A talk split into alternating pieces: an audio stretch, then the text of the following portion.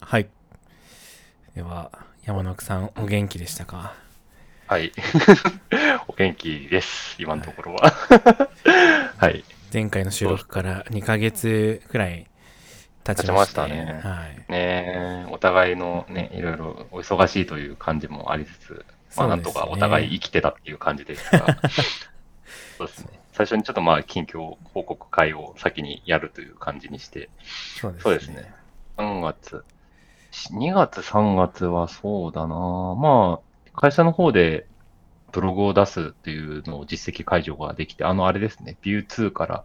View 3に移行したっていうのの、ちょっと機能。に2クォーターでやってたやつのた成果を出せたみたいな感じとかをやってまして、はい。その辺のちょっと成果が出て、まあ珍しく、珍しくじゃないな。割とブログの中では、ジニアブログの中では割と結構注目していただいたっていう話題の中になったんで、大変光栄でありつつ、なんか一ついいアウトプットになったなと、はい、いう感じですね。いいっすね。うん。View3 結構大変でした？やっぱり。そうです。ね。まあ、量はまあまああったんで、ちょっと少ない人数でやった分大変だったのはありつつ、ある程度はちょっとこう、オオプション API からコンポジション API にこう変更するという程度でなんとか済んだので、いくつかあったりするのもあれば、あの、うんうんうん ERB の中にごっそりと書かれてて、そこであいうのを、 props を呼び出して書くという、なんかちょっと黒魔術的なことをやるやばいやつもいくつかあったりしててー。はいはいはいは。ないはい。なんで、ちょっとあの、難易度的には結構大変なのもあれば、そうでもないのもあるっていう、ばらけがすごかったんで、まあ、総集すると結構やっぱ大変だったなっていうのはありますけど、なんとか、そうですね、ストーリーブック様を活用してやりきれたなという感じでした。確かに。ERB との、こう、結合みたいのは、1から2に上げるときとかもね、結構話題になったというか、みんな苦しんでた印象はありますよね。特にそうですね。1系、なんか2系の頃、結構 Ruby on Rails と一緒にビュー使われてるみたいなのがうんうん。多かった気がするんで、うん、そうだね。移行おめでとうございますという感じで。ありがとうございます。で、そうですね。で、今のところは View3 の恩恵を得て、いわゆるルートの部分に div を囲まなくてよくなったような書き方もできれば、はいはいはい結構割と開発陣の方では、フロントの開発のしてる人からするとセ、 script setup 使って、define emit とかなんか props とか使って結構もう快適な書き心地があってて最高みたいな感じとかしてて、ですね、タイプスクリプトの恩恩恵もだいぶちょっと増えてきた感じなんで、はいはいはい開発が大変しやすくなりつつあり、ただ、一方で、その、いわゆるタイプスクリプトとビューの開発が良くなった反面、サーバーサイドの Ruby の型を書くときのめんどくささが大変だみたいな こととかのギャップもあったりとかしてて、やっぱり動的片付けと性的片付けの差はすごいなというのを、僕はちょっとあの、Ruby 書くことはあんま少ない、ない、ない、ないんですけど、ちょっと他書いてる人からのそういった声を聞くとなるほどという感じの ありました。確かに API 周りの型定義とかね、めんどくさいですよね。うん。そうい。や、ちょっと非常に。ずつ、まあ、そう、今後もその辺はちょっと整備していきたいなっていうので、まあ、今、うちのチームのもいろいろと整備、フロントもそうだし、バックエンド側の整備とかもいろいろとちょっと準備とかかやってきてるんで、何かしらまたいいアウトプットが出せたらなという感じを、うんちょっと、はい、思っている感じですね。はい。いいっすね。まず、そんな感じで、バタバタとはしつつ、ひとまず何かやれたかなという、2月、3月は、仕事の方はそんな感じでやってました。はい。いいっすね。なんか、4月になって新年度になりましたけど、なんか変わったこととか、なんかありましたか、うん変わったことは、今のところは、チーム自体は変わらない形なので、ちょっとまず新しい機になって何やろうかっていうことをちょっと今後話すかなっていうのはあるけど、まあそっか。あ、そうですね。まあとか、ちょっとチームの中自体はあんま変わらなくて、仕事自体はそんなに大きい変わりはないかなとはうんうん思いますが、まあ、プライベートの方であれば、あの、うちの娘が 4月からあの小学校に行くということもありまして就学時になるというイベントをちょっとついに やるという感じになりましたと。いや、めでたいですね。いやー、ありがとうございます。そうなんですよ。で、本当に、親としても、本当に初めて尽くしで、そもそも保育園からも何も初めてだったんですけど、ついに小学校に上がるんで、いやー、なんかどう、どう、本当どうなるかなってのが全然未知数なんで、読めなすぎて分かんなすぎて、手に聞けばいいんだってこともわからないくらいにはなってるんで、はい。そうなんです。小学校は家から結構近いんですか？そうですね。まあ、あの、電車とかバスを使う必要はない程度には住んではいるんですが、はいはいはいはい。ただちょっと、まあ最初はね、ちょっと親が付き添ってあげないと危ないかなっていうのもあると思うんで朝の登園の補助とかはしばらくはやってあげないとなっていう感じですね。一人で行かせるのやっぱ怖いですよね。そうですね。そうなんですよね。だからな、なんか、うちのチームの人とかだと、もう小学3、4年生ぐらいのお子さんがいらっしゃる人なんですけど、なんか、この間初めて塾に行くときに電車を使わせたみたいな話とかしてて、うんうんわぁ、子供に電車使わせたすげえみたいな感じで、ちょっと 自分は想像ができないな、みたいな感じのことの世界線がちょっと広がってて、はいはいはいはい。あと2年、3年とかして、あとその、やっぱり塾に通っているっていうのがやっぱりデフォルトになってるっていうのがあるんで、ちょっとうちもどうどうしようかな みたいなのとか、全然、全然本当に考えきれてないんですけど、ちょっとその辺も考えなきゃなっていうのがあって、はい。とにかくいろんなことが広がるなという。確かに確かに。小学生になるとね、やっぱり行動範囲もすごい広がりますもんね。その、保育園とか。か幼稚園の頃に比べて。そうですね。うん。そうなんだよね。なんか、学童とか保育とかもあるし、まあ、その後、クラブ、クラブみたいなのとか、なんかいろんなことが広がっていくなっていうのがあるんで、はいはい、なんか本当に自分たちが 把握しきれないようなこととか、理解しに及ばなかったところとかが広がりがどんどん広がるなって思ってて、これは子供も大変だけど、親も大変だよな、みたいな感じを 思ったりはしてますね。確かに確かに。なんか僕が住んでるところの近く、結構私立のうん。小学校とか、幼稚園なのかな？小学校かな？が、ちらほらあってですね、あの、うん電車に乗って通学している子とか、よく見るんですけど、やっぱすごいなと思いますよね。小学校低学年くらいの本当にちっちゃい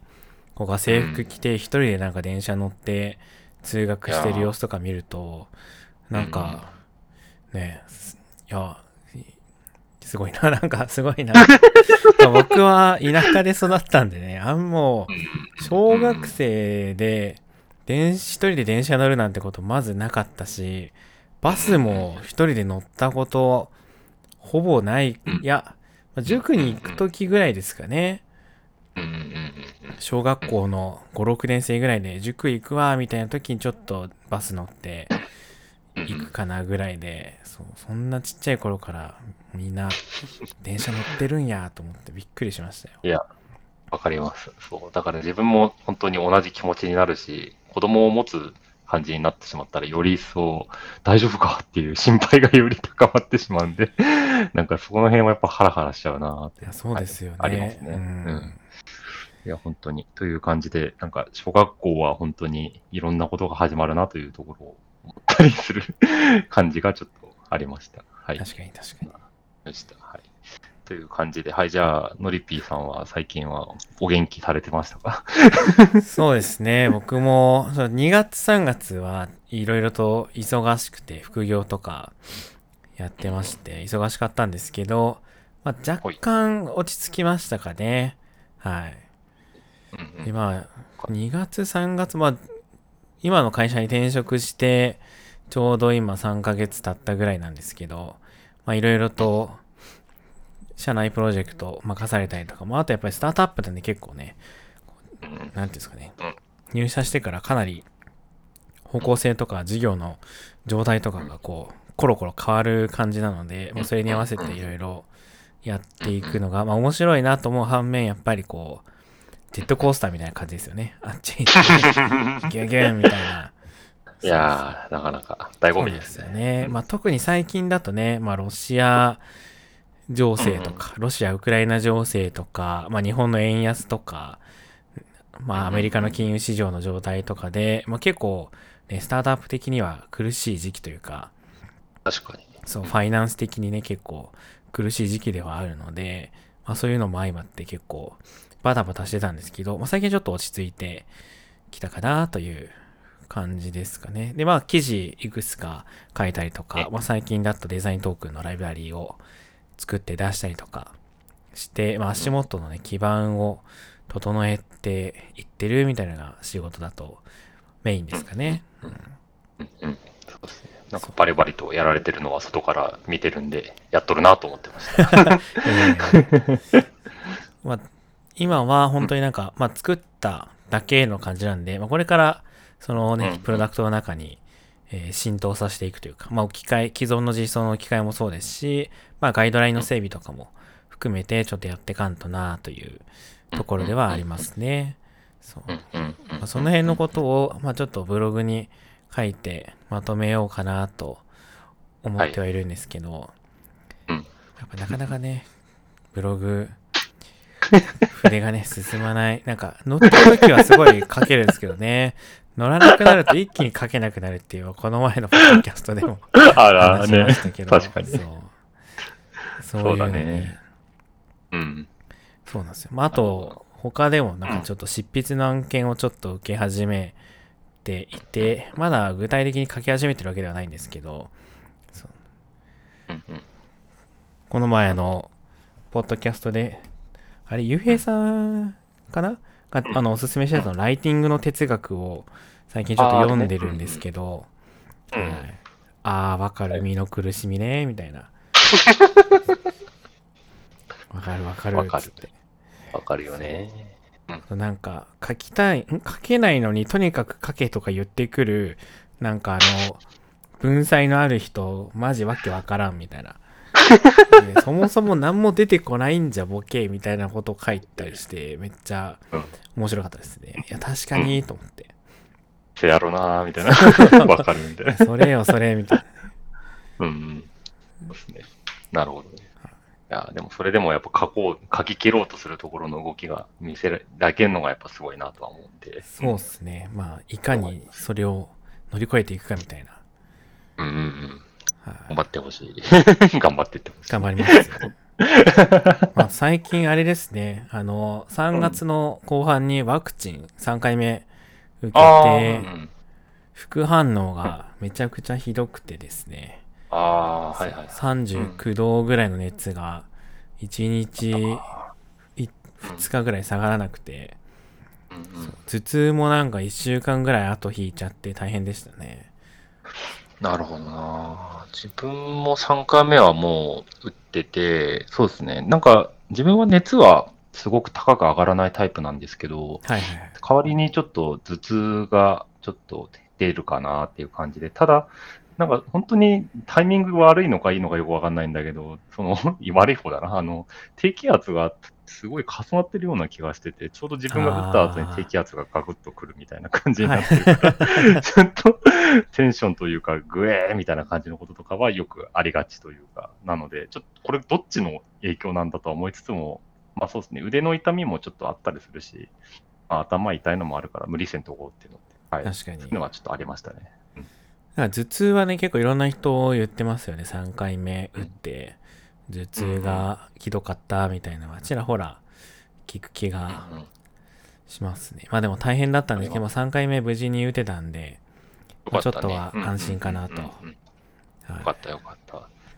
そうですね。ああ、それで言うと、うちもようやく5月にちょっと遅れちゃったんだけど、娘の初めての1回目の接種が入るから、それはちょっとやっと取れてよかったなと。はいはいはい。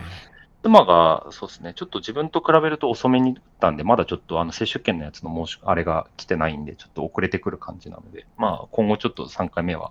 それで打てそうかなっていう感じなんで、はい。なんか早めに、まあ自分はとりあえず一旦早めに打ててよかったなっていう感じで、そうっすね。はい、やれてました。なかなかね、感染者の数も減らないんで、いやね、そうね、なんかちょっと上がってはきてるなという印象で、なんかその諸外国の減ってるところと、まだ変わらず増えてるところと比べて、日本はどっちに倒れんじゃいみたいな感じはちょっと、うーんとは思いつつも、うんうん。そうっすね。ただうん周りは若干こう、会社の人とかは若干こう、マスク、マスクはあんま取ってないっていうか、あの、と取る、もちろん外で出るのは取るけど、取らないけど、あの、なんかそういうちょっと重要なところの会話のところとかはむしろこう取って、むしろこう、だ大事、むしろ大丈夫だよアピールするよみたいな感じの ところとかもあったりしてて、ちょっとやっぱりこの今の現状を、やっぱりちょっとやきもきしてる人が増えてきたなっていうのはちょっと見た感じの印象はある。そうですね。もう3年目突入して、ますからね。うん早いね、本当に。早いですよ。本当に。あーいつまで続くかわからんけど、まあ無理はせず本当に なんか、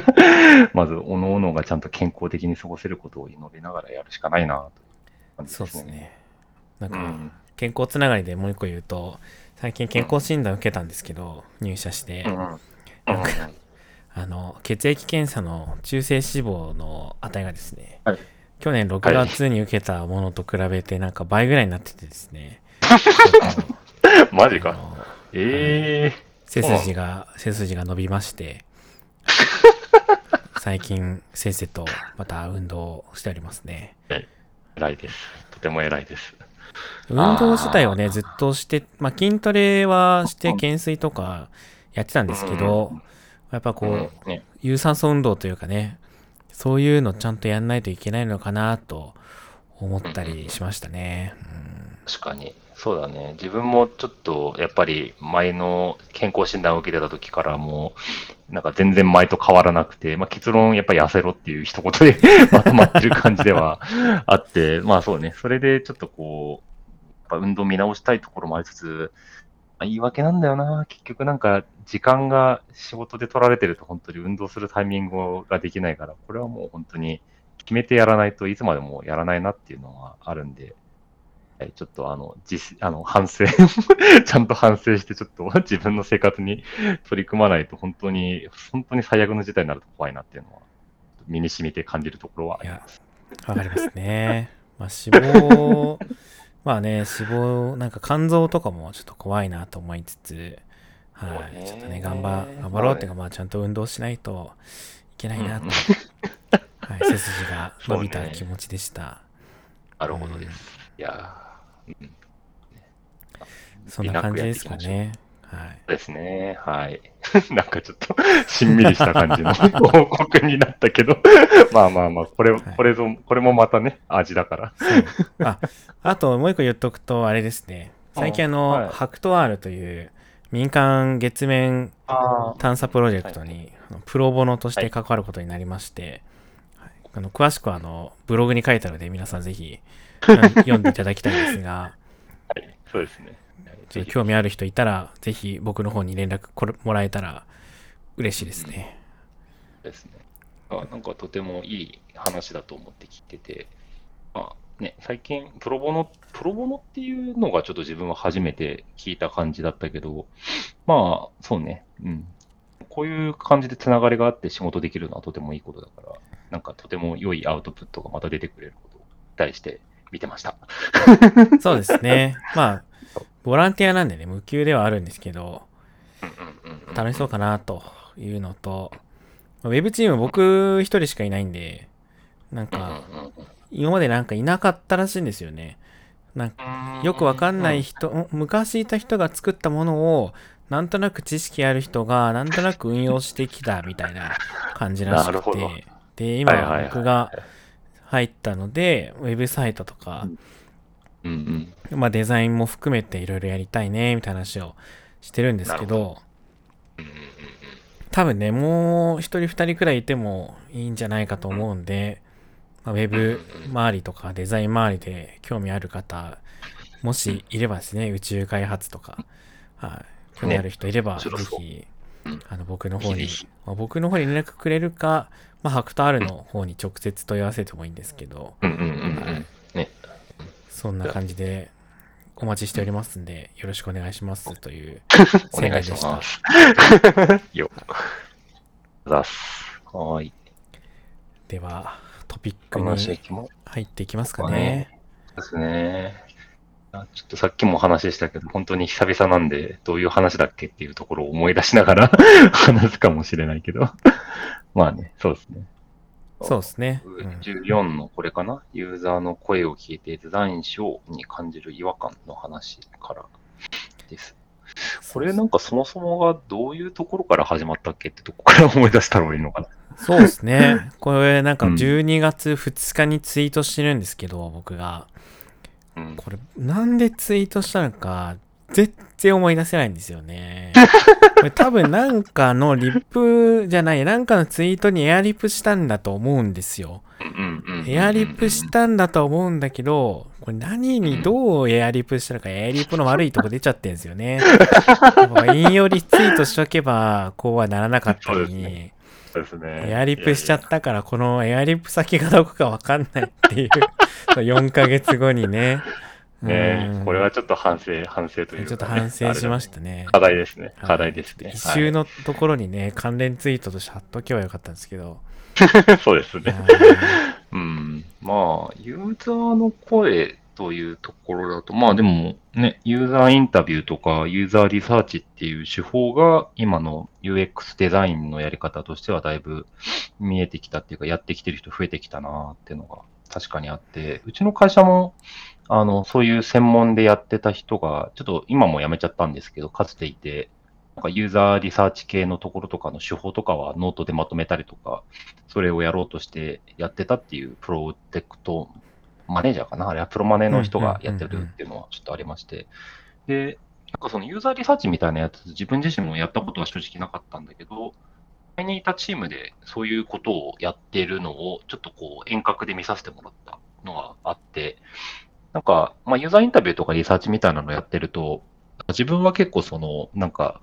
全然人と会話するのが下手くそだから、なんかどういう感じで やるのかなって思いながら、でもやっぱその、これってどうしたらいいですかっていう問いに対してどう思いますかみたいな感じで、本人がこう、ちゃんと自分の口から自分の考えを答え出すみたいな感じでやらせるのは大事だなっていうのがあって、なんかそこでこう答え出しちゃうと結局、ね、ユーザーインタビューしてる意味ないよみたいな話とかになっちゃうから、なんかそれは、あの、旗から見ててなるほどっていうふうにはなってて、そこの本人のやっぱり手法とかで実際にプロダクトのアウトプットをしっかり出してもらうっていうのは、なるほどっていうので、そこは自分の中で学びがあったことがありました。確かに確かに。ユーザーリサーチのなんか重要性とかも最近、弊社だと、まあ、アクセシビリティのユーザビリティテストみたいなのをしたりしたんですけど、まあそういうところで、まあ、なんだ、この辺使いにくいとか、こういうの欲しいよね、みたいなのを吸い上げていくっていうのは非常に大事だなっては思いつつ、思いつつ、はい。なんていうんですかね。ユーザー、まあ自分も含めてですけど、ユーザーって基本、なんていうんですかね、自分のことが分かってないっていうか、うんうんうんうんうん。そういうもんだと思うんですよね。なので、なんかこう結構ユーザビリティテストの結果をそのまま鵜呑みにしちゃうと良くないなって思うことがあって、まあ、もちろんプロでやられてる方はそういうところもきちんと把握されてやってる人多いと思うんですけど、まあ、そうじゃない人たちだと、なんか、なんだ、ユーザーの声を聞いてデザインしようっていうともう全部、その、なんだ、ユーザーの言ってることを鵜呑みにしがちなのはちょっと違うかな、みたいな意味なのかなっていうのをぼんやり思い出しながら話してますけど。結構ね、前職確かにまあ、前々職とかで結構 2C 向けのプロダクトやってて、新規プロダクトを作るときに、まあ、ユーザーインタビュー結構やってたんですけど、なんか実際に言ってることと実態が伴ってないっていう、なんていうんですかね。実際にやってることで言ってることが違ったりとか、なんはいか。言ってはいるけど、まあ、実は本物の欲求は別のとこにあるんじゃないか、みたいなのとかもあったし、まああとね、既存の業務フローとかがあって、それに当てはめられないと、まあ、使いにくいという直近のそのクレームというか、使いにくさみたいなところあるんだけど、まあ、本当にそこを目指すのがうちのプロダクト的にいいんだっけみたいな話とかが、まあ、ユーザーテストに比重が高くなりすぎちゃうと、まあ、見失われがちなのかなとか、そういうのはね、ちょっと思ったりしましたね。やっぱ、目先の課題を解決することがいいのか、それとももうちょっと奥のその欲求みたいなものを探り当てて、別のアプローチでプロダクトを届けるのがいいのかみたいな感じですかね。うんうんうんそうですね。なんかこう、やっぱりユーザーの、ユーザーって確かに、なんなんだろう、そもそもユーザーってなんだっけみたいなところから 考えたりとかすると、もうそうなんですよね。活用してる人たちって本当になんか自分はこういうことをしたくて、これを叶えたくてやりたいっていうのと、そもそも事業ドメインとしてこれを提供してこの課題を解決するみたいなところがミスマッチしているところをちゃんとこう何が問題だっけっていうのをちゃんと紐解いて考えるべきところだと思ってて、なんかそうなんですよね。そのあくまでも手がかりとしてのユーザーリサーチやプロダクトの改善の中でのユーザーリサーチの一つのきっかけであればいいけど、それがちょっと一辺倒になりすぎちゃうと、うん、なんかあのデザインの形がより変わってきちゃうような危険性はあると思ってて、うん、なんか、そうですね。うちでやってたやつの一つの例だと、なんかスマートフォンで実際にプロダクトを触ってみるみたいな、要は PC 以外からのそのデバイスの方で実際にあのプロダクトを触ってみるのはどういう感じになるかっていうのを検証してみてて、意外とスマホでいけんじゃんみたいな感じとかは、その結果で出てたんだけど、まあ、世の中を見てみると、なんだかんだでみんなスマホを使ってはいるし、まあ、PC だけではなく、スマホから PC からあらゆるところのデバイスからあのリーチできる風にするといいよねっていうのはちょっと前々から思ってたんだけど、まあ、逆にでもそのユーザーリサーチをやったおかげで、その辺の、なんでしょうね、あの、なんかこう思っていた仮説として思ってたところにちょっとしたこうなんか一つのきっかけというか、後ろ盾としてできるようなことのものは一つできたかなっていうのはあったんで、そういう感じでこう、思っていた部分と、なんか仮説で持ってたところとかをちゃんとこう紐付けて、ちゃんとアウトプットとして、じゃあこういう結果をもとにこれをやって、こういった感じでっていうふうに検証した結果でこう出せるっていうのができると多分本当はええんやろうなとはちょっと素人ながら思ってる感じですね。うんうんうん、そうですね。確かに確かに。それは思います。やっぱ仮説があって、それを検証するための、まあなんかリサーチとかすごくね、価値が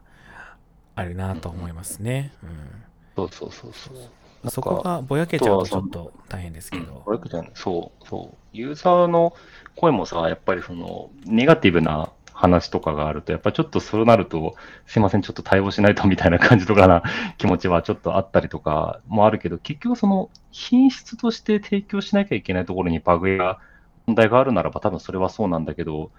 自分はこうした方がいいっていうところに寄ってしまって、それで改善を促してそっちになってしまうと、多分それは本当に危ないことだなとは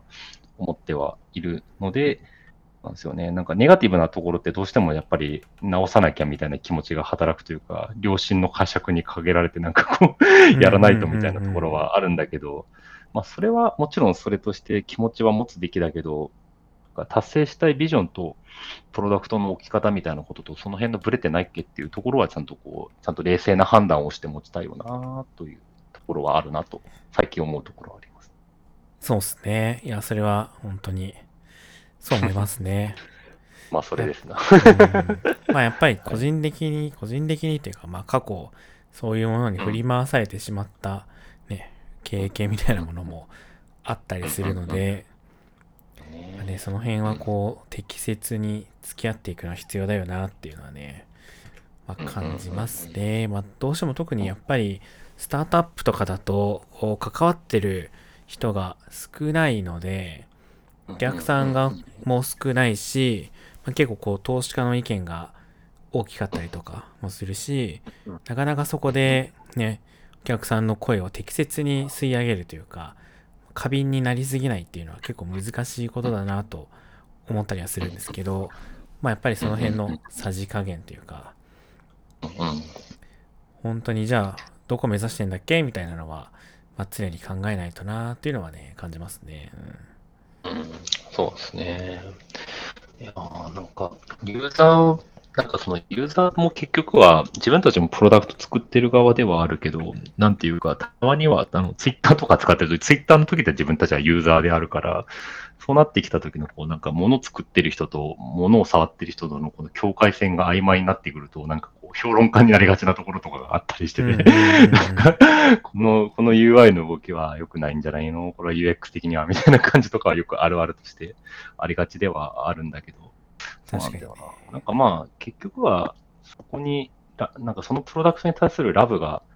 良い人の言葉とかそういったところがあんまり入りすぎちゃうと、今度その人のためのものになってしまうというところがあって、まあ、それでいいならいいけど、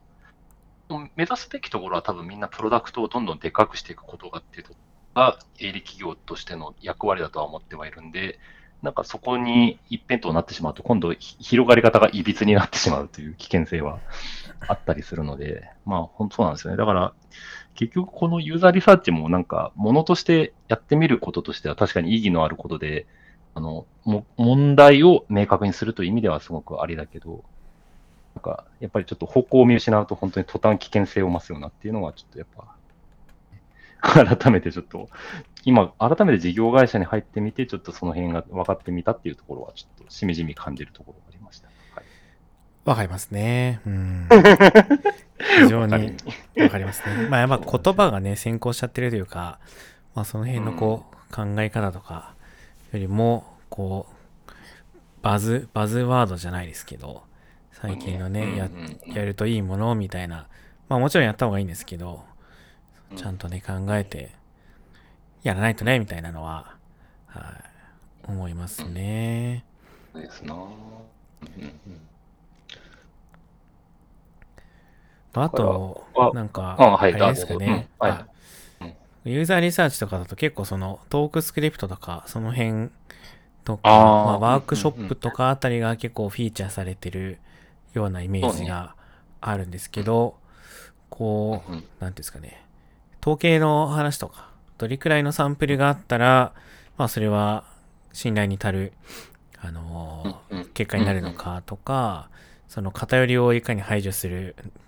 べきかとか、そういう話を結構こう、インプットしてないと、なかなかその、なんですかね、出た結果を適切にプロダクトに反映するみたいなのが難しい気がするので、まあその辺もね、うんうんみんな結構ちゃんと勉強した方がいいんじゃないかなって思ったりは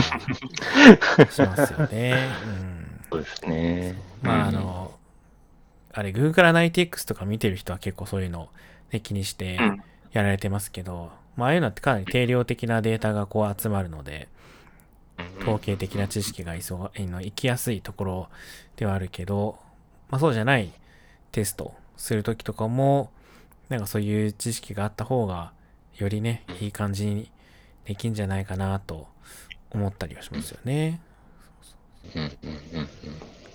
そうね。そう昔なんかの統計学は最強の学問みたいな本が流行りましたけど、はいはいはい。最近そう思うことはやっぱ増えましたよね。なるほどね。うんうん。なぜ統計学が最強であるか。これか。うん。ね、ちょっと改めてでもこういったところの定量性をどう、データをどう使うかみたいなところとかっていうのを、なんか、あんまりこう、自分が今まで生きてきた中とかでは、こう、通ってきた、勉強するところではなかった。まあなんか、多分、大学でこういったところを専攻してた人だったら、この辺はわかる人はいるかなと思うけど、自分はこういったデータを使ってどう判別するかっていうことがまだできてなくて、なんか、ちょっと話は若干それるけど、そのいわゆる、あの、ファインディーチームズっていうやつがあって、それがなんか、チームごとでの、あの、なんだっけ、プロリクエストの生成とか一緒の作成で、あの、なんか、業務的なところのパフォーマンスはどうなってるかっていうのを測るツールを最近ちょっとうちのチームで入れてみてるのはあるんですけど、局そのまとまった定量性のあるデータを元にして、どうすんだっけみたいな感じとかの、タッチとかは自分たちでやっぱ考えなきゃいけないから、なんかその辺の集まったものをこう、それを元にじゃあどう判断するかみたいなところとかのところっていうのは多分ちょっと弱いと弱い、弱いまんまだし、やっぱその辺をジャッジできる力というか、数みたいなのもものを積まないとわかんねえなっていうのはちょっと自分の中でも課題としては思うところですね。確かに確かに。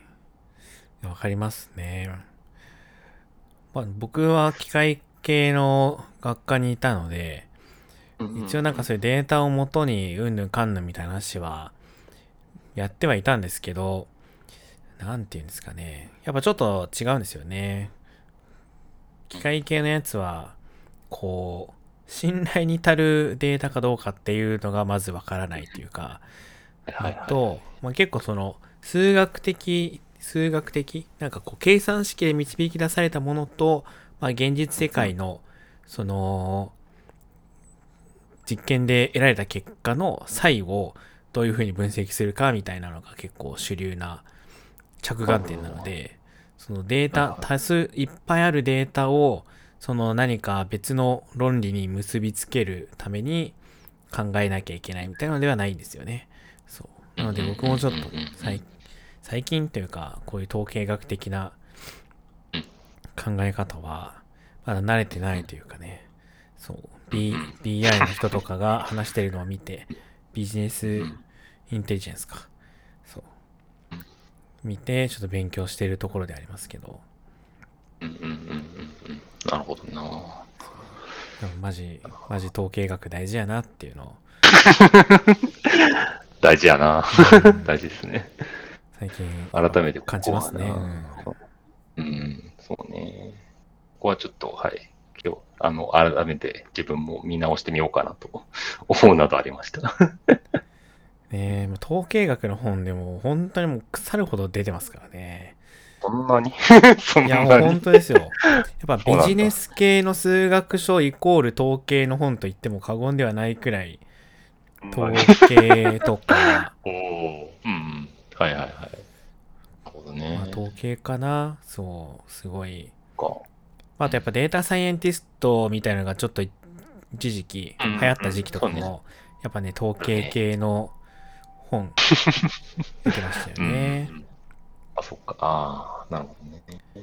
多分 Amazon で統計の本とか、統計入門とか検索するともうなんか、めちゃくちゃいっぱい出てくると思いますよ。こういうのを見てると、マジでどれ、どれが、どれ見たらええねんみたいな感じにはなるぐらいにはちょっとすごい数がありそうだな。そうです。ね。僕もちょっと読んでないんで、どれがおすすめなのかみたいなのはわかんないですけどね。積んでるな。なるほどね。まあこういうのは意外と、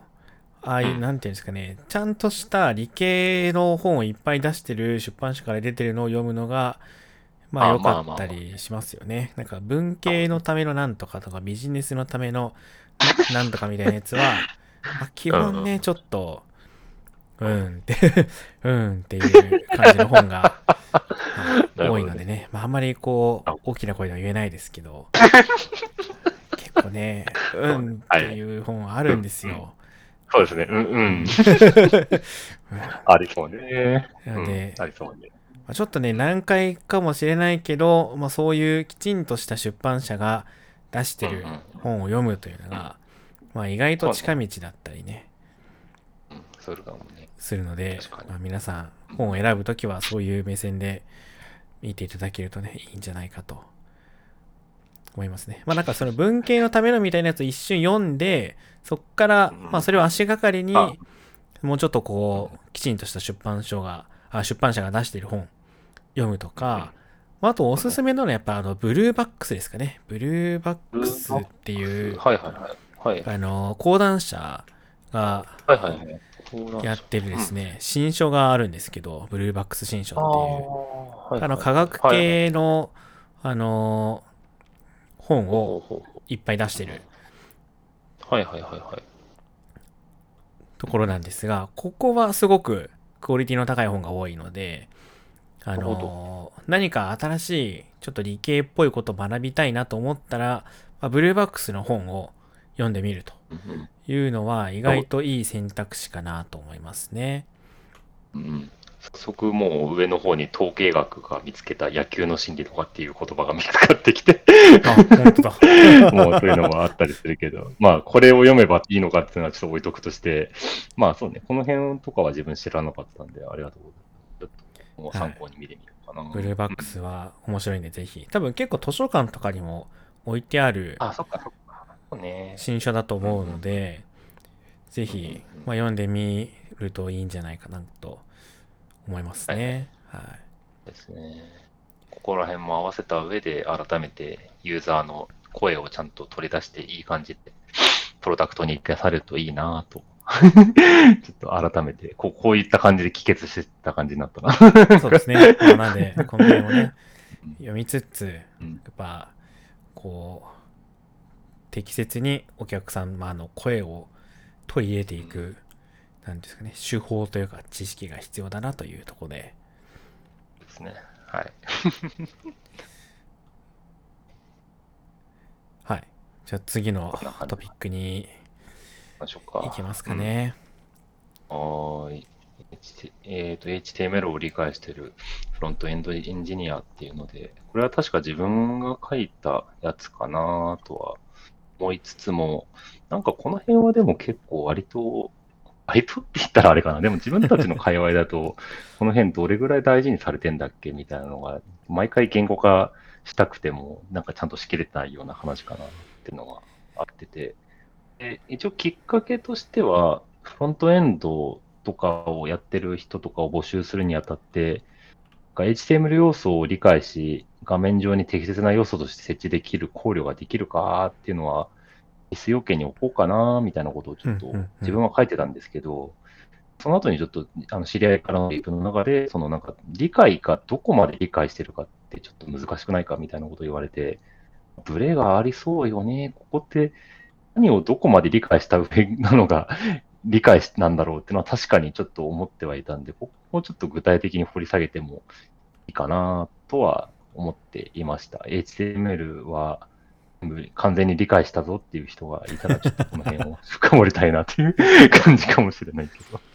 はい、そういう話からですね。難しいですよね。やっぱ、僕最近あの、 TechTrain というサービス、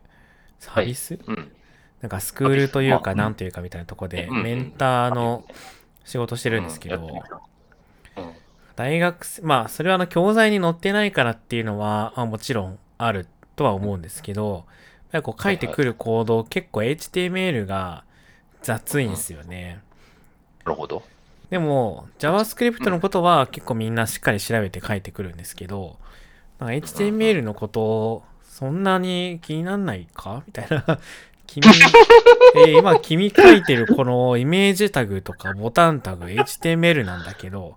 まあ、厳密にはそれ JSX なんですけどね、 React でやってるんで。 React でね。あ、はいはい。なんですけど、まあ、まあ、JSX は XML の拡張みたいな話は置いとくとして、はいはい。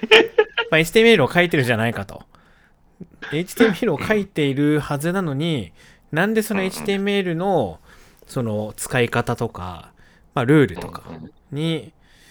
あんまり興味湧かないのかな、みたいなのを、ちょっとね、考えたりすること多いですよね。結構、僕のコードレビューだとそういうの、口酸っぱく言ったりするんですけど、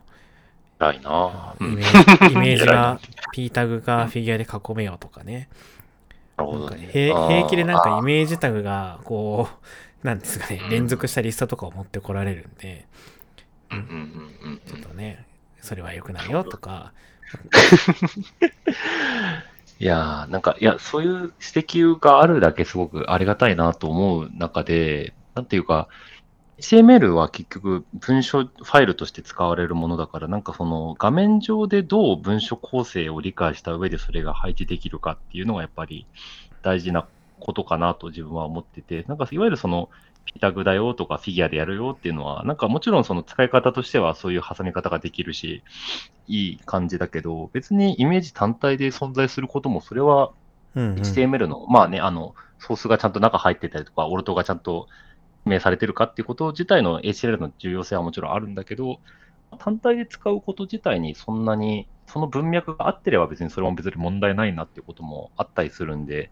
一概にこう、正しいかどうかみたいなところって、あるんだけど、なんだろうっていうか、なんかこう、うまく説明しづらいような領域なんじゃないかなとはちょっと思ってはいるんですよね、HTML って。はいはいはいはい。うん、まあ、それはわかりますね。なんか HTML そうなんですよね。うん、まあ結局、なんかこう文法的に良くなくても、まあ問題なく表示されるは表示されるし、なんかね、JavaScript みたいに、まあ、エラーが出るとかね、パフォーマンスが悪くなるから良くない書き方みたいなの、あんまり存在しないっていうのも難しいとこではありますよね。うん、ね。うん、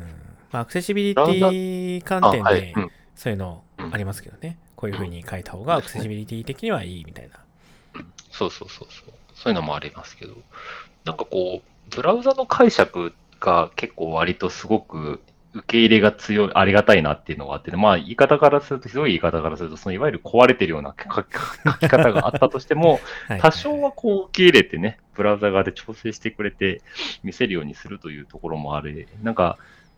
こう、その辺の仕組みを厳格化してしまうと、やっぱり Web の入り口としてはすごく厳し手厳しいものではあったか、逆にその分守られてるとか確かに守られてたのかなっていうところもあり、なんかこう、絶妙に難しいところだよなっていうのはちょっと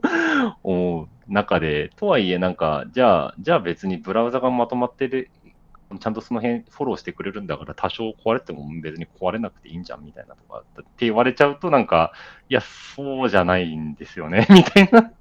なんかこう、うまくこう、ね、なんかちょっとこう、納得しうるような回答にはなれないかなっていうのはちょっとあったりしてて、ちょっとそこの説明が難しいのかなっていうのもちょっとあったりします。確かに。そうっすね。難しい。まあ、懐が広いっていうと、まあ、あれですけどね。うん、そう。だから、いわゆる、あのーなんだろうな、こう書かなきゃみたいなところのルール化みたいなのって、会社ごととか、なんかそのプロダクトごととかである程度決まりができてればその規範に乗るという感じで、あまあもちろんその HTML のコードとして書き方がまずいのは最低限守ろうっていうのが上の前提ですけど、そういったところで固まっていると、まあ、はなくなるかなっていうのがあって、まあ、いわゆるそのデザインシステムとしての中での HTML の記法の書き方とか、あと最近あの、ゆうてんさんが作ってらっしゃるマークアッププリントっていうのを使って、うんうん。そのリンターが弾かれるところのところでちゃんとダメだよって言われてるところは直そうよねっていうところでこうみんなで合意取ってやるかみたいな感じとかで、ある程度その、なんでしょうね、あのチームとか開発する中での守る、なんだろう、その、えっ、と、治安みたいなのとかっていうのはちょっとある程度、こう塊はできるかなっていうのがありつつ、なんかあの、その HTML の中でのこの結局正しさ論とかを求めすぎちゃうと、なんか俺がやったのとそっちがやるのは違うんかいみたいな感じとか、そういう宗教戦争バトルがよく発生しがちなところはあったりするので、なんかその辺はやっぱりちょっと、なんだろう、よより良いルールとして存在させた上で書かせるっていうことをちょっとやりたいかなとは、チームの中での開発ではそういうふうなことをやりたいなとはちょっと思ってる感じなんですよ。いや、でもわかりますね。その、宗教戦争をね、HTML やりがちなんで、これがね、そうね、そうなんだよね。まあ、HTML とか、まあ、CSS もそうですね。宗教戦争になりがち。あるえそうね。まあ、設計論で言うんであれば、ある程度そのね、なんかスコープを狭めた形で CSS 設計しようとかみたいなこととかのは、大きいルールとしてはこうみんなで周知できそうだけど、じゃあ厳密にじゃあどう書くんだっけみたいなところまで掘り返してくるとなんか、あんま面倒見きれねえよな、みたいなところも あるかなっていうのはあったりしてて、まあそこを機械的にやることで、こう、とのバトルは減らせるかなとは思いつつも、この辺のところを機械的に防ぐのって結構むずいよねっていうのもあったりしてて、はい。難しいバトルが発生してます。わかりますね。まあでもその辺はやっぱマークアッププリントに、まあ、期待したいなという ところもね、個人的にはありますね。うん、そうですね。まあ、ワーカープリント、あの、うちの会社でもそうだし、自分自身でも使っては見つつ中で、が今だとそのマークアッププリント、確かバージョン2だとリコメンデドで、要はあの、なんか推奨関設定みたいなのをつけられるのがついてて、で、ちょっと今自分のサイトだとフル装備でそれをやってみた中でやってみると、自分の中で信じてた HTML の書き方が意外とそうでもなかったぜ、みたいなのも実はちょっとイライラ、いろいろとちらほら見られてて。なんか例で言うと、あの、イメージの中であるデコーディングの属性をつけましょうみたいなやつが指摘で入ってて、その辺をちょっと入れてなかったんで入れたっていうのはちょっといくつかあってて、あとなんか SVG の、そうですね、なんか属性とかで、あの、非、非推奨になってるやつもあったりしてて、え、これそうなんだって調べて、奥掘ってみたら、マジでダメだったみたいな感じで、マジかってなってて、なんか、あの、作者の方からダメなんですよって言われて、そうなんですね、みたいな話をちょっと やってて、勉強にめちゃくちゃなりましたね。SVG 周りの推奨、うん非推奨はマジで地雷ですね。あの辺本当にわかんないから、普通に使って動くやんと思ってやってたらなんか MDN とかに非推奨ですって書いてあったりとかして。あるあるあるある。あ、マジ？みたいな。そう僕よく、あの、SVG を手書きで書くんですけど、なるほど。はい。そういう時にね、結構ぶち当たりますね。うん、そうだよね。いや、なんかその辺、やっぱちょっと実際に仕様を見ながら、この癖いけるっけとかっていうのを見比べたりしたりとか、あとこの表現を使いたいからこれは使えるっけみたいなのを使用書なり MDN をちょっと見比べながらやるのは、ある程度こう、自分であったりノリピーであったりは、その辺はある程度通ってきてる道かなとは思いつつも、の今、そのノリピーがやってる、あの、 TechTrain とかのやつとかだと、そのいわゆる若い子、若い子という言い方でごめん、あれだけど、あの、学生さんとかがその辺を見てない、あんまりこう意識できてないっていうのって、なんだろうな。何が、な、なん、なんで見てないんだろうって、わかります？わかります？いやでもあんまりわかんないんですよね。まあ、僕もねそんなにうん。いろんな人を担当してるわけじゃないん。で、まあ、幅広い意見としてはわからないんですけど、まあ、やっぱり、なんて言うんですかね、興味がないっていうことだけは結構伝わってきますよね。文献がないのがいけないのかなって思ったりしたんですけど、なんか適切な文献を案内しても別になんか読まないっていうか、なるほどね。そんなに興味がなくて、まあ、僕の仮説としては、やっぱり怒られないのがいけないんじゃないかって思うんですよね。なるほどね。なるほど。やっぱりまあ、それはそうはいはい。初学者、学生の人とかだと、やっぱこうエラーが出るから、なんかやっぱ勉強する。動かないから動くように勉強するとか、まあ、パフォーマンスとかも、やっぱりその、重くなっちゃったりとかすると、良くない。要するにそのブラウザに怒られるっていうあれではないですけど、そう、フィードバックとして悪いものが来るから、それをうん。直すために勉強するみたいな。結構こうそういうモチベーションでなんかやってる人が多いなっていう感。じで、まあ、HTML とか CSS はなんか適当に書いても怒ってくれる人がいないから、別にうんまあそのままでいいかみたいな。別に怒られないし、まあ見た目もそんなに問題ないし、うんう。いっかみたいな感じなのかなって思ったりは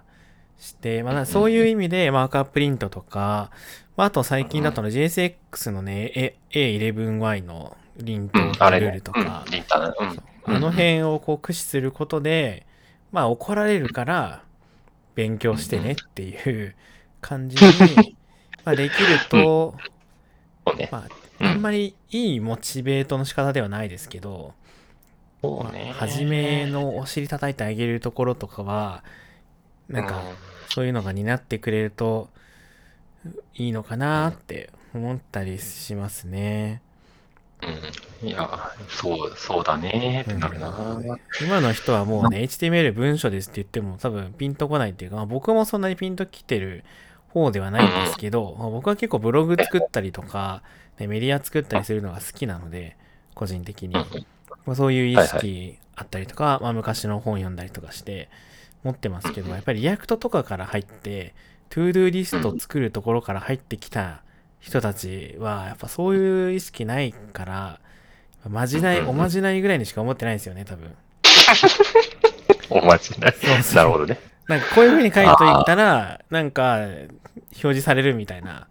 おまじないみたいな。なんか div とか、なんかアサイド、え、メインって何みたいな。アーティクル、え、アーティクルセクション？いやでも、アーティクル、トゥードゥリストの中にアーティクルとかないしな、みたいな。うんうんうん。なるから、やっぱまじないとしか思ってなくてみんな興味持ってないのかなっていう、ああ、なるほどね。そういう仮説が最近自分の中では、はい、うん。いあや、ありますねそこ、そこだなそこさ、そこ思った中であるのが、やっぱりアプリケーションになってきてるわけなんですよね。ブラウザであるものがある程度。だから、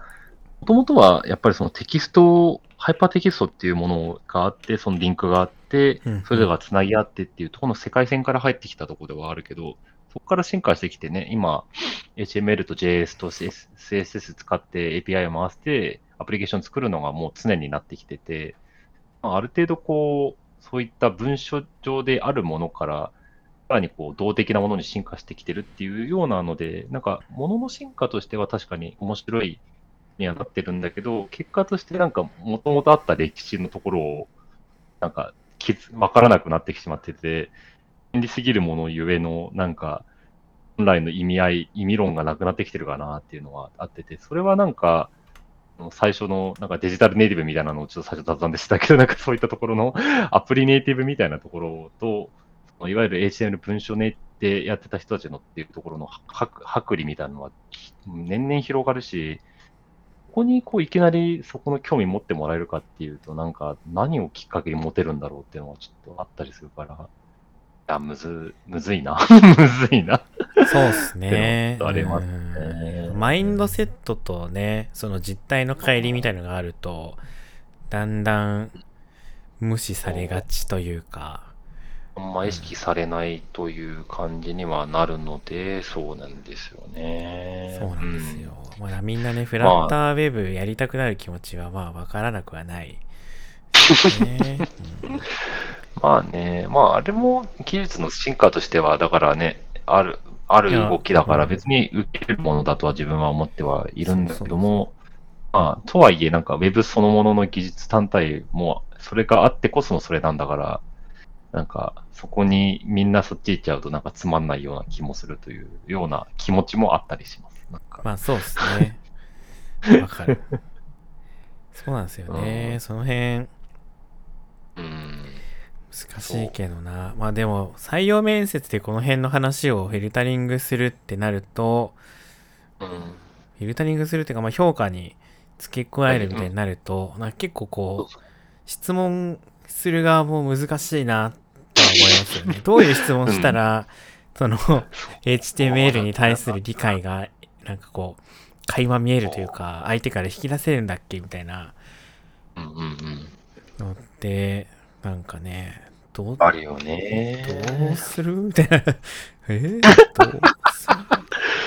まあなんか一個自分が昔やったコーディング試験みたいな例であれば、このマークアップ例は正しいですか？みたいなサンプルがあって、それでなんか違うところがあれば、あの指摘して書くみたいな感じとか、直すコードを書くみたいなのがあって、例えば、あの順番で書かれてるのに UL タグで書かれてるから、そこを OL に変えるみたいな感じとかは、それはまあなんか、なんとなくこう、一発で、正しい、正しいというか、使い方としてより正しく使えるんだったら、こういう風なタグに変えようとかっていうのは、誘導としての問題は浮かぶのは確かにあるっちゃあるんだけど、そうなんですよね。なんかプロダクトの中での、なんかそもそも、その、自分たちが求めてる以前に、その自分たちが受け入れる側の方の理解ってどこまでちゃんと理解してんねんっていうところもあった上でのそれなんだから、なんか、おこがましくないみたいな こともちょっと思ったりはしてるんだよね、自分で言っといてなんだけど。はいはいはいはい。まあ、確かにな。チームなり、自分たちが HTML というものとどう向き合ってるのか、それがないと、やっぱり人に求めるのってむずいじゃんっていうふうには、ちょっと最近思ってはいるんでね。なんかそれはめちゃめちゃわかりますね。それはそう、それはそうなんだよ。だから、まあ、改めてその辺の HTML とは何ぞやみたいなのをちゃんと見返した上で人を呼ぶというのが大事かな。そうした上だったら、もし仮に、あの、まあ、まがいなりにも多少タグ何か分かってて、ただちょっと使い方が怪しいっていう人でも、今後のその、プロダクトの関わったりとか、こう、開発してる中で徐々にこう、知見として貯めていって、個人の理解につながるんであれば、それはそれでいいかなっていうような、ちょっと楽観的な気持ちもあったりして、だから、書いといてなんだけど、やっぱりこう、自分たちのやってる側の方のスタンスとか、モチベーションとか、モチベーションって言い方が欲しいな。まあ、その自分たちが HTML に対してどういったことを期待してやってるのかってことをもうちょっと言語化していかないと、広がるものも広がっていかないのかなっていう感じという自分なりの結論が今出てしまった。まあそうっすね。それは、まあ、HTML だけではないですけどね。まあ、どの、あ、そうだ、ね。そう、もちろんもちろん。話においてもですけど。まあ、でも確かにそれはわかりますね。バランス、バランスなんですけど、そうなんですよね。だからまあ、ただ、ね、なんかその、HTML に関する文章っていう話だと、そうなんだよね。だから、Amazon なり、さっきのなんか講談社の話とかもしてみた中で、HTML に関するこれを読んどけみたいなやつのなんだろうな、初心者向けのやつとかはいくつか出てるかなっていうのはわかるんですけど、いわゆるこう、分かったから実践的に使うこととか、もうちょっと踏み込んだ本ってなんじゃっけみたいなこととかは確かに今まで出てなかったなというのが現状ではあるんですが、えーどうやら 4月にようやく長らく待ってた HTML 解体新書という本がどうやらリリースされるということでありまして、それがまさにそのわ今自分が求めていた心のことを埋めてくれる最強の本が出るよということなので、来ましたね。開発者やね、あの、チームの人たちに一冊はちょっと会って見てみてもいいんじゃないかなという感じがあるので、そこの期待値は正直今あります。いやーもう待ちに待った HTML の本というのがね、本当ですね。うん。結構ね、僕も周りの人で HTML について書かれたちゃんとした本、その Web デザイン文脈とかではなくて、ちゃんと HTML について解説した本、ないっすか？みたいな、ね、聞かれることはちょくちょくあって、あんまり適切な答えが思い浮かんでなかったんですけど、ようやくね、来たかと。もうこれやよこれやというのが、そう、来ましたんで、ですね。みんなでね、これは臨読会したいですよね。かなり、そうですね、連読会はぜひやりたくて、あの、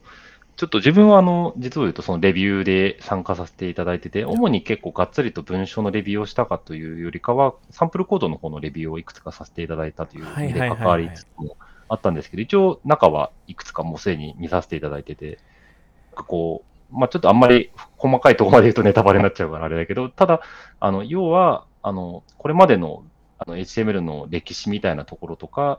そのタグの使われ方みたいなこととか、であとはそのえアクセシビリティとしてのアリアの話とかっていうのもあったりしてて、なんか、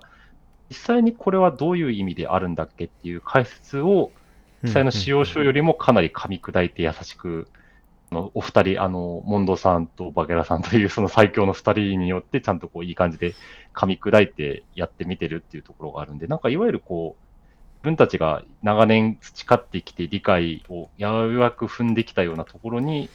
ちょっとみんな同じような認識に近づけるようなところで、こう、言葉としてまとめていただいてるっていう感じもあったりするので、記事として見るのも面白いし、実用書として見るのも楽しいし、はいはい、はい。まあそういったような雰囲気はちょっと自分は見たた、あの、サンプルとして見させていただいた中ではそういう感じはあるあるので、そうですね、臨読会とかでちょっと改めてこれはこういうことだったんだっていう理解を広めるのはぜひ、むしろさやってもらいたいような会の一つではあるかなと思いましたね。いいっすね。いや、まさにね、そんな感じですよね。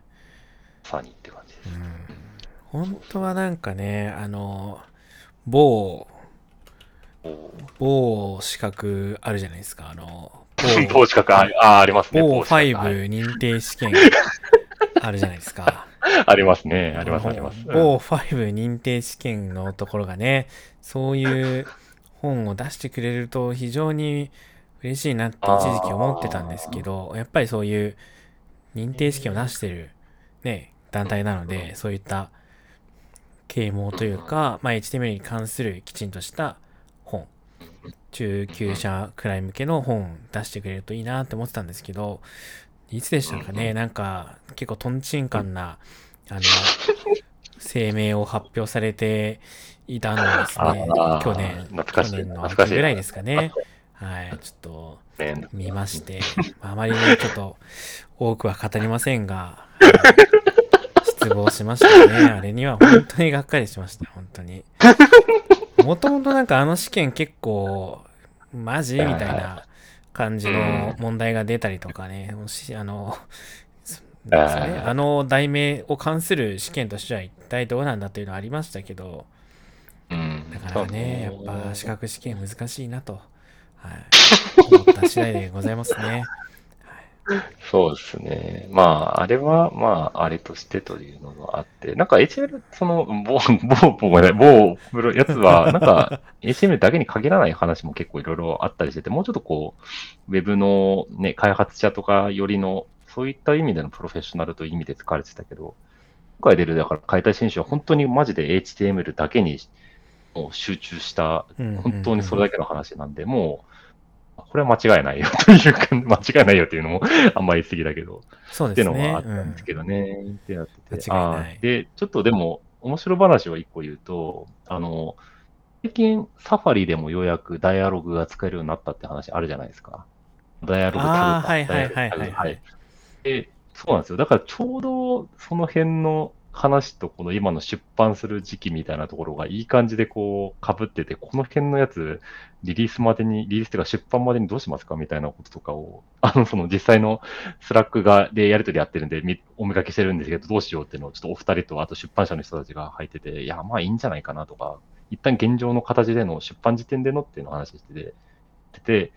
と僕が見て面白かったなって思ったのは、まあ、リビングスタンダードなんでこういうこともありますよって話したときは、そうだなって思いました。まさに生きているし、というので、まさにそうだなって。あ確かにね、リビングスタンダード。あ 確かに確かに。それ、それなってありました。そうそうそう。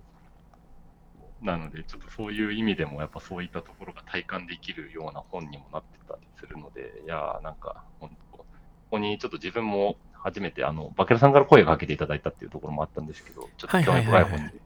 あの、あの参加させていただいたことは大変光栄だし、やっぱり実際これが本として出て、ね、